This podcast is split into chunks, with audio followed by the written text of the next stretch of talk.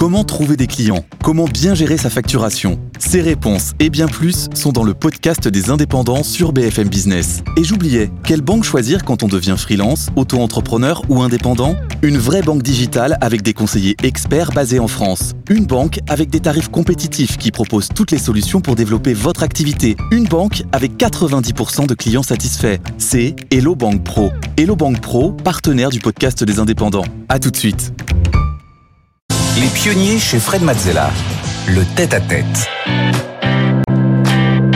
Bienvenue dans le tête-à-tête. Aujourd'hui, nous recevons Tatiana Jama. Bonjour Tatiana. Bonjour Frédéric. Alors, tu es euh, l'une des toutes premières femmes entrepreneurs euh, de la tech en France. Tu as fondé trois entreprises, un collectif de femmes entrepreneurs et plus récemment le premier fonds d'investissement euh, visant à financer exclusivement des équipes mixtes hommes-femmes.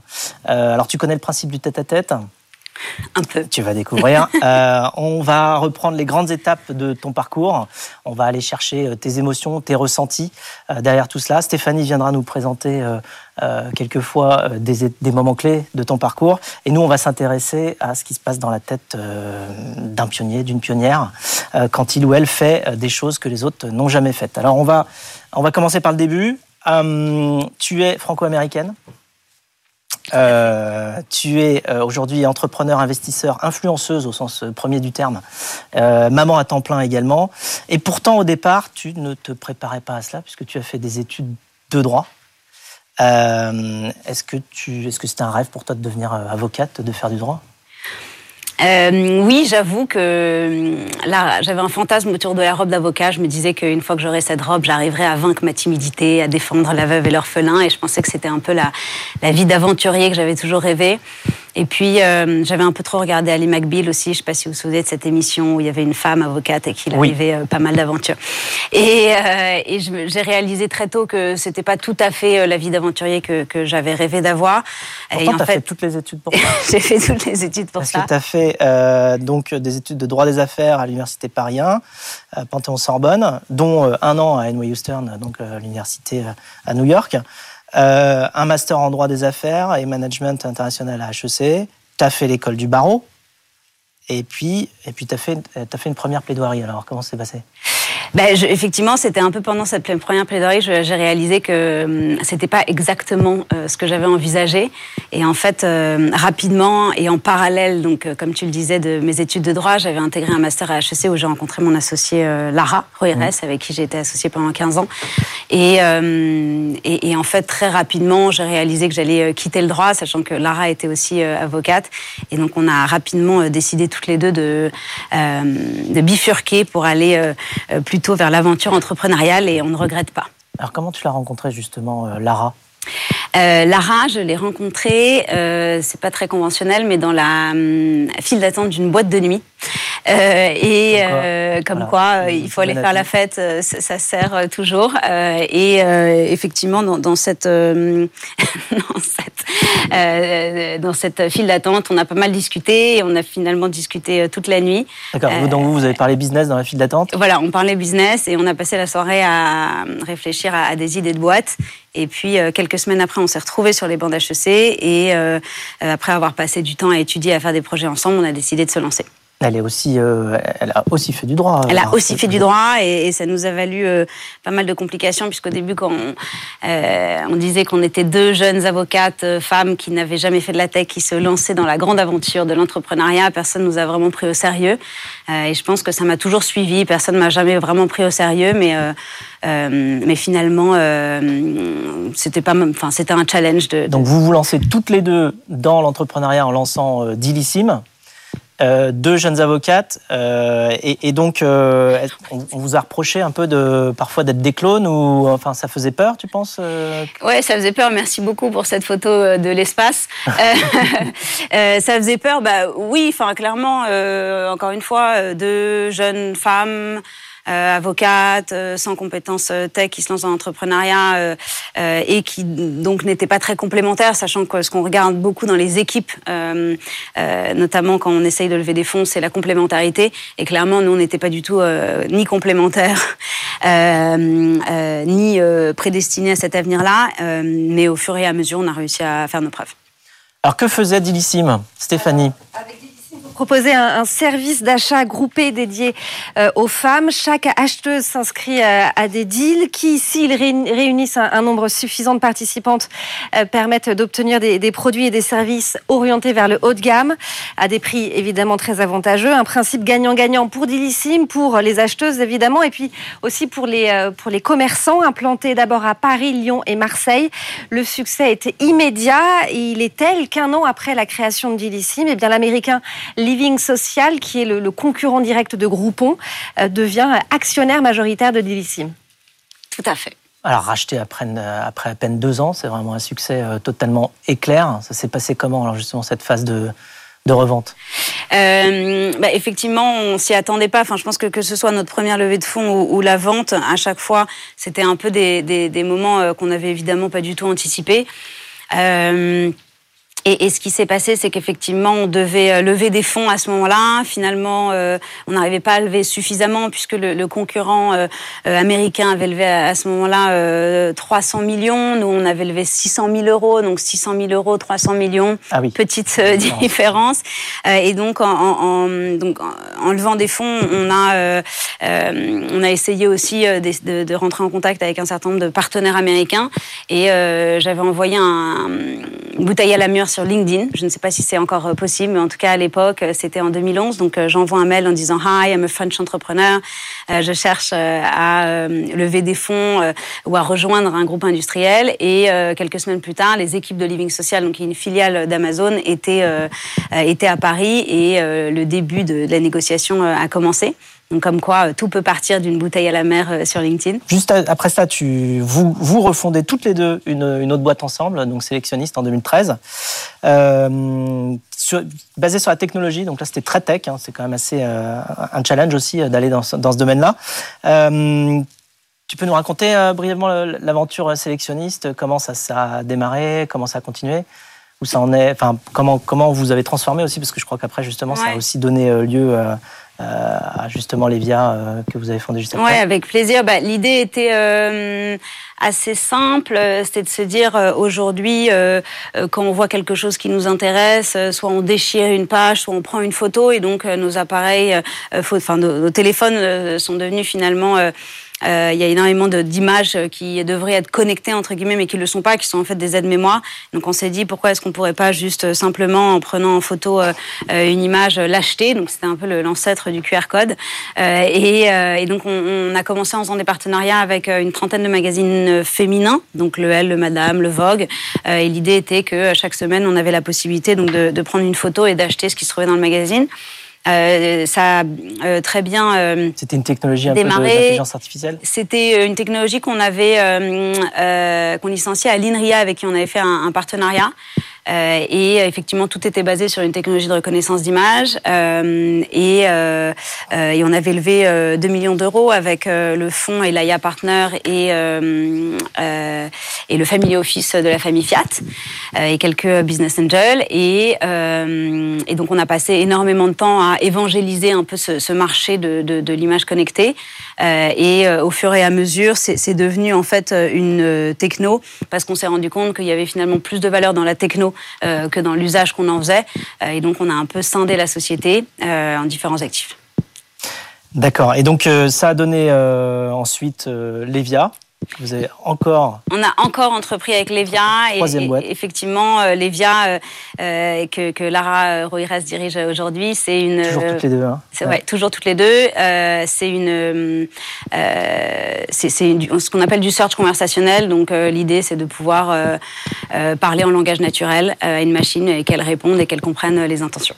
Et alors, fort de cette expérience entrepreneuriale, forte de cette expérience entrepreneuriale avec toutes les euh, euh, justement euh, les circonstances dans lesquelles tu as interagi, tu as remarqué et tu as voulu mettre en avant une problématique dans le rôle des femmes et leur présence dans l'écosystème. donc, tu crées en 2018 le collectif de femmes entrepreneurs et investisseurs Sista, pour euh, sister un peu. Hein, c'est ton anglais euh, euh, anglais américain. Euh, quelle est l'ampleur du problème? L'ampleur, tu, tu, la, il y a tout dans la question. Le, le, bah, ce qui s'est passé, c'est que donc en 2018, je partageais les bureaux de Litchi, donc qui a été fondée par Céline Lazorte. et avec Céline, on discutait beaucoup puisqu'on avait commencé en 2008 toutes les deux, qu'on était en 2018 et qu'on a réalisé qu'en 10 ans, finalement, il n'y avait pas grand-chose qui avait bougé puisqu'on on posait un peu les mêmes questions absurdes autour de l'entrepreneuriat au féminin. Donc, on disait que les femmes manquaient d'audace, qu'il n'y en avait pas assez. On demandait où étaient les femmes alors que nous, on en voyait plein. Euh, on mettait en cause encore une fois leur ambition alors qu'on était entouré de femmes extrêmement ambitieuses. Et donc, on, s'est il doit y avoir un problème qui est quand même un peu plus gros que le fameux manque d'audace. Et donc, on s'est mis à compter avec une conviction forte qui était de compter les femmes pour que les femmes comptent.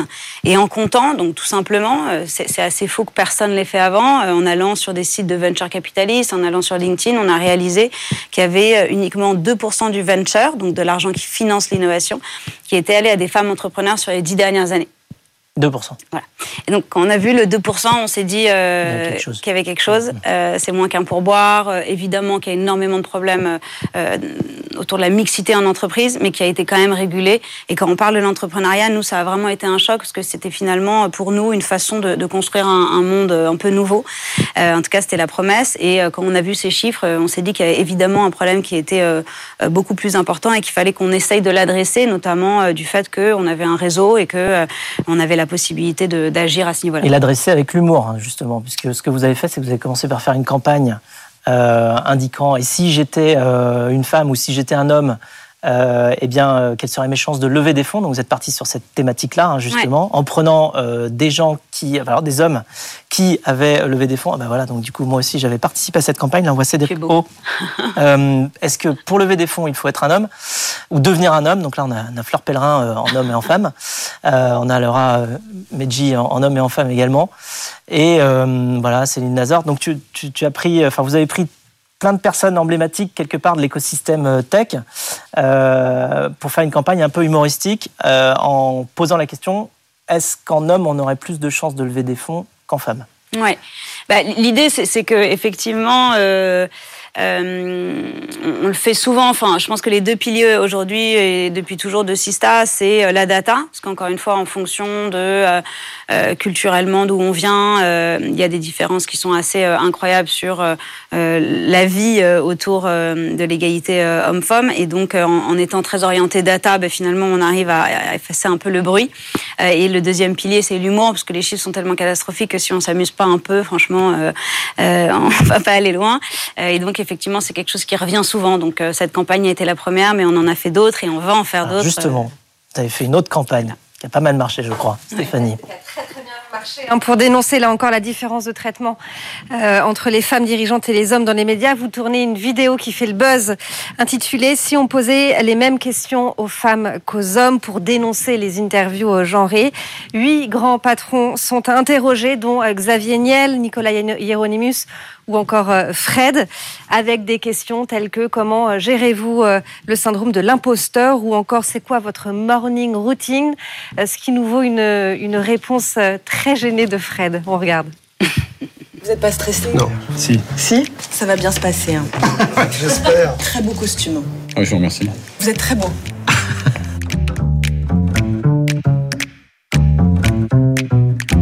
Nicolas Hieronymus, Jean-Marie Triton, Thierry Déo, Cédric O, Philippe Zawati, Xavier Niel, François-Henri Pinault, Frédéric Mazella, bonjour. Bonjour. Bravo pour votre parcours exceptionnel. C'est très rare d'occuper de telles fonctions pour un homme de votre âge, on n'est pas habitué. Vous avez droit à quel genre de commentaires Parce que ça a dû en étonner plus d'un? Euh, non, en fait, euh, je, je, je me pose pas cette question-là. Et on va passer maintenant au vrai sujet. C'est quoi votre morning routine? Alors je me lève, je prends ma douche. Euh, J'essaie de me laver. Je regarde mon téléphone. J'ai le journal. Je vais prendre un café. J'ai un, un, produit génial, c'est Augustineus Bader, une petite crème, c'est un truc de fou. Est-ce que vous avez une adresse beauté à Paris? Bah non. non, c'est vrai. Pour moi, la réponse est, est, est, est la bonne. Euh, on t'a déjà posé ces questions-là, toi? Oui, oui, enfin, effectivement, euh, ce qui est assez drôle, et, et c'est vrai qu'on s'y attendait pas, parce que c'est une vidéo qui a été vue euh, par plus de 10 millions de personnes. Euh, alors qu'à la base, on n'avait pas non plus un, un, plan de com assez incroyable, outre le fait qu'on avait des personnalités pour le coup assez incroyables. Euh, c'est une campagne qui était basée sur une étude qu'a fait euh, une agence qui s'appelle euh, Mots-Clés, et on a réalisé la campagne avec, avec une prod qui s'appelle Malme Production, et, et donc on, on, a réalisé effectivement que c'était des stéréotypes qu'on voyait beaucoup dans les médias, mais surtout qu'à la base, c'est parti d'une intuition, où moi, c'est des questions qu'on me pose depuis toujours.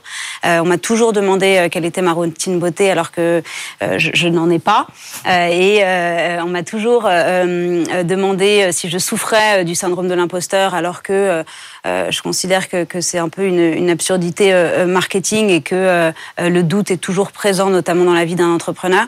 Et, et, donc on a baqué, on va dire, ces intuitions par une étude qui a donné lieu à cette campagne qui a très bien marché et je trouve que c'est intéressant parce que euh, elle, elle, montre aussi toute la subtilité euh, d'un sexisme qui continue à exister et qui continue à empêcher les femmes euh, euh de monter euh, et, euh, et, je pense que c'est aussi pour ça que ça a aussi bien marché juste parce que tout le monde s'y retrouve quoi. Alors, tu as poursuivi à être très engagé, euh, pas seulement pour justement cet équilibre homme-femme dans l'écosystème, mais aussi euh, pendant la période euh, Covid, notamment avec la campagne que tu as co-organisée avec bah, pas mal de gens justement de l'écosystème qui s'appelait Protège ton soignant. Tu veux nous en dire quelques mots? Oui, avec plaisir. Bah, ce qui s'est passé, c'est que euh, je pense que c'était la première semaine du confinement. Euh, on avait euh, un de nos amis qui s'appelle Thomas Clausel, qui a monté une entreprise euh, Health donc qui s'appelle Okin, qui avait énormément de liens avec les hôpitaux parce que c'était un ancien médecin et qui nous disait que il manquait évidemment absolument de tout. et au début, c'était juste donner un coup de main pour essayer d'acheminer quelques masques, quelques respirateurs, quelques repas. Et au fur et à mesure des semaines, on s'est euh, euh, rapidement organisé, parce que je pense que euh, ce qui nous reliait, c'était notre capacité, notre envie d'entreprendre et d'aider, notamment les soignants. Et, et, ça a été une aventure humaine assez exceptionnelle. C'est parti d'un groupe WhatsApp, ça a grandi. Voilà, c'est parti d'un groupe WhatsApp. On a rassemblé 120 bénévoles, ça a duré à peu près 6 mois. Vous avez collecté 8 millions d'euros. On a collecté 8 millions d'euros. Livré 380 hôpitaux. On a livré 380 hôpitaux. on était en lien avec euh, les ARS, avec les hôpitaux, avec euh, euh, avec l'ensemble des, des, établissements qu'on pouvait aider et on a mis en place une organisation un peu euh, agile qui, euh, d'un côté, levait des fonds, faisait de la com pour lever des fonds, acheminait. Avec Star Solidaire pour lever des fonds aussi. De avec côté, Star vous avez réussi aussi. à mobiliser tout un tas de, de personnalités hein, de tout l'écosystème français, de Yannick Noah à ouais. Jean-Jacques Goldman, je crois bien. Oui, ouais, ouais effectivement, bah, c'était pour la bonne cause et je pense que tout le monde était, enfin, avait très envie d'aider. Ça a été un moment de solidarité incroyable et je pense qu'on était tellement, enfin, c'était un climat tellement anxiogène que le peu qu'on pouvait faire nous faisait du bien. Euh, et, donc tout le monde a, a été absolument incroyable euh, d'un point de vue opérationnel, mais aussi euh, où, où, enfin, on a vraiment eu des gens qui ont travaillé nuit et jour pendant six mois euh, pour justement accomplir tout ça. Et juste après cela, donc tu poursuis dans justement la lignée d'aller euh, encourager l'équilibre homme-femme, et là cette fois-ci tu crées un fonds le premier fonds justement d'investissement qui a pour objectif d'aller financer exclusivement des équipes mixtes. Femmes ou mixtes, oui. Ouais, femmes ou mixtes. Ouais, exactement. Bah, effectivement, euh, à partir de 2018, j'ai commencé à m'intéresser donc à ce qu'on appelle le funding gap et l'impact investing. Le funding gap, c'est la différence de levée de fonds entre les femmes et les hommes entrepreneurs. Euh, et, euh, et avec notamment Sista. Et euh, au bout d'un moment, euh, la passion euh, a un peu grandi et euh, j'ai réalisé en janvier dernier que j'avais très envie d'aller un, un, pas plus loin et euh, de lancer euh, un fonds d'investissement dédié au sujet. Et, et, je pense que du fait que je suis entrepreneur, euh, au bout d'un certain temps, à dire il faut absolument euh, investir dans des femmes. Euh, J'investissais aussi pas mal dans des femmes en tant que business angel. Je me suis dit qu'il fallait professionnaliser tout ça. Et donc euh, j'ai lancé à partir de janvier avec euh, la société 50 Partners et Jérôme Mazurel un fonds d'investissement qui s'appelle le Sista Fund, qui a pour ambition de lever 100 millions d'euros pour financer les équipes femmes euh, ou les équipes paritaires. et on a aujourd'hui fait un premier closing. Donc euh, à 30 millions avec euh, énormément d'entrepreneurs euh, de la tech, euh, la Française des Jeux, la BNP et L'Oréal. Euh, et on continue sur notre lancée pour essayer d'atteindre cet objectif de 100 millions. Et alors, on a une question surprise pour toi de quelqu'un que tu apprécies euh, beaucoup. Aïe, aïe, aïe. C'est parti. Bonjour Tatiana, c'est Cédric. J'espère que tu vas bien. Écoute, j'ai une question assez euh, personnelle pour toi. Tu as déjà fait euh, trois boîtes. Tu as créé une boîte, tu l'as revendue. T'as recréé une boîte, puis tu l'as revendue, puis t'as recréé une boîte. Tu lances aujourd'hui, euh, enfin il y a quelques semaines, un, fonds d'investissement, et puis à côté de ça, tu t'engages sur euh, les sujets qui te tiennent à cœur, comme euh, Sista, la cause des femmes, etc., etc. Et donc ma question, elle est assez simple. Elle est, dans le fond, tu ne te poses pas beaucoup. Qu'est-ce qui fait courir Tatiana Jama? Qu'est-ce qui fait courir Tatiana Jama? demande Cédric O, notre ancien ministre euh, du numérique. Euh, enfin, un mot juste sur euh, Cédric, je me permets, parce que je pense qu'on n'aurait pas pu, enfin, Sista n'aurait pas pu avoir l'ampleur que Sista aujourd'hui sans finalement un engagement très fort de la part du gouvernement. et Cédric a été, Cédrico a été assez clé puisqu'il a pris le sujet au sérieux. Euh, là où malheureusement beaucoup ne le prennent pas au sérieux et considèrent que c'est des sujets de façon condescendante qui sont moins importants. Euh, et je pense que euh, le fait qu'il le porte haut et fort a, été assez, a été assez clé dans le développement de Sista. Donc je, je le remercie. Qu'est-ce qui fait courir Tatiana Jama? Bah, Encore une fois, l'adrénaline que qu'offre l'entrepreneuriat. Je considère que lancer un fonds, c'est aussi l'entrepreneuriat. Euh, c'est assez extraordinaire de se lever tous les matins, euh, de travailler avec les gens qu'on a choisis, euh, d'être au cœur d'une actualité tech que, je trouve passionnante, et puis surtout de se dire qu'on peut avoir un impact. Et si dans cinq ans, j'ai levé un des plus gros fonds euh, euh Gender Lens, donc euh, focus euh, sur les femmes entrepreneurs qui surperforment et que j'ai réussi à prouver que c'était non seulement un investissement rentable, mais que c'est un investissement encore plus rentable que d'investir dans des équipes 100% masculines. je pense que la course aura valu le coup.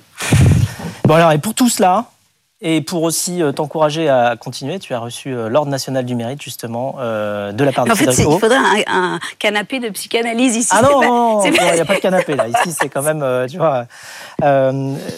donc, on te voit ici avec le drapeau français. C'est à Bercy, je crois.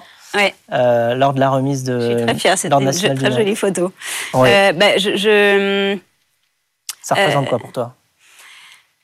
Euh, c'est assez étonnant parce que je me suis rendu compte le jour J euh, que euh, euh que ça représentait beaucoup. J'ai été incroyablement émue de cette reconnaissance parce que mes quatre grands-parents ne sont pas français.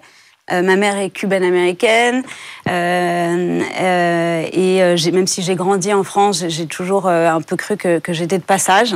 Et c'est vrai que cette médaille finalement euh, m'inscrit, je pense, dans, dans, le long terme, euh, moi, mon mari, ma famille. Euh, et, euh, et c'était pour moi une, une, belle reconnaissance, mais surtout euh, un encouragement à continuer, à continuer avec le fond et puis à continuer aussi un certain nombre d'engagements. Je suis entre le public et le privé et je suis ravie de cette place et, et d'arriver à à faire en sorte que cet écosystème soit, un peu plus ouvert, quelque chose qui me tient à cœur. Donc, euh... un message pour les entrepreneurs et les entrepreneurs euh, qui nous suivent que c'est une des plus belles euh, aventures euh, qui existent. Donc, si vous hésitez... posent la question d'essayer, tu leur dis quoi? Bah, Qu'il faut absolument le faire parce que, encore une fois, c'est un métier assez exceptionnel où, notamment dans les dix prochaines années, il y a énormément de choses à faire, qu'on a énormément de défis à relever, qu'à mon avis, c'est plus facile de les relever en étant entrepreneur qu'ailleurs. Alors pour conclure, j'ai une question inattendue, puisque tu m'avais demandé quelle était ma routine beauté hein, le matin. J'ai une question pour toi. Tu fais combien de pompes chaque matin? Euh, je, tiens à dire que tu es plus maquillée que moi. Donc en termes de routine, en termes de routine beauté, on peut dire que j'en ai. Euh, j'aimerais, on devrait faire une photo de ta salle de bain, à mon avis. Euh, on, verra qui a le, plus de crème ou de produits. et donc les pompes, je ne fais pas de pompes. J'essaye de faire un peu de, yoga, mais je ne fais pas de pompes. Mais, mais, mais peut-être que je devrais en faire un peu plus. Merci beaucoup, Tatiana. Merci, Frédéric. Et quant à nous, on se retrouve juste après pour la séquence du pitch. Les pionniers chez Fred Mazzella sur BFM Business.